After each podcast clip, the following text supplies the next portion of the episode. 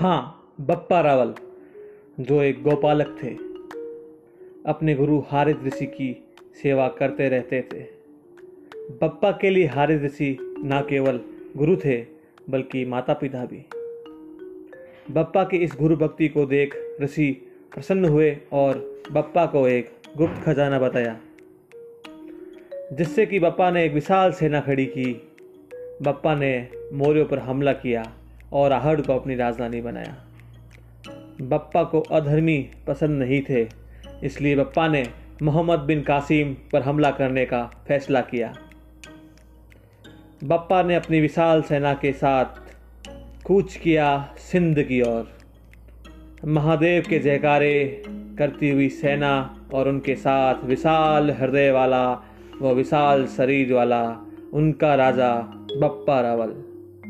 बप्पा और उसकी सेना मानो किसी काल की तरह विपक्षी सेना को मौत के घाट उतार रही थी। इससे भयभीत होकर मोहम्मद बिन कासिम पानी के रास्ते अरब की ओर चला जाता है। बप्पा की एक और बात थी कि वे अन्य किसी राज्य पर अपना कब्जा नहीं जताते थे। बप्पा का उद्देश्य अधर्म का नाश करना था। बप्पा का खौफ इतना था कि कुछ सालों तक किसी भी अरबी राजा ने उन पर हमला नहीं किया। पर कई सालों बाद अरबी हिजाज के कहने पर कई अरबी राजाओं ने साथ मिलकर बप्पा से लड़ने का फैसला किया। क्योंकि वे बप्पा से अकेले पार नहीं पा सकते थे, इधर बप्पा ने भी सूझबूझ दिखाते हुए कई हिंदू राजाओं को अपने साथ मिलाया और एक महासेना बनाई। बप्पा ने सबसे पहले हमला किया अल हकम बिन अलावा पर। अलावा को मौत के घाट उतार दिया गया।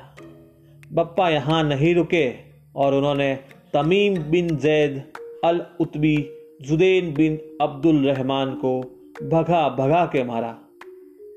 अब बप्पा की सेना जा पहुँची गजनी।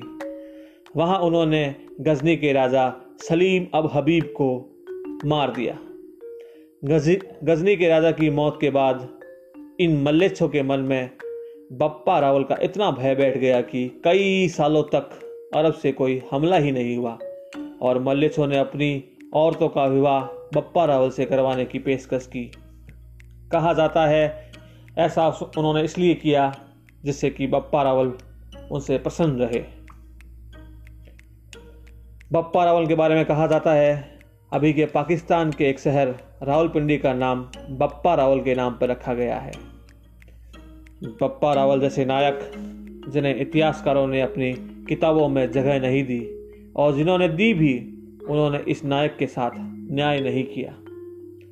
कुछ बलिदान ऐसे होते हैं, जो याद भले ही न रखे जाए, पर लौट के आते हैं।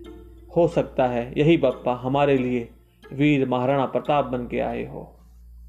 मैं इस योद्धा को कोटि कोटि नमन करता हूँ।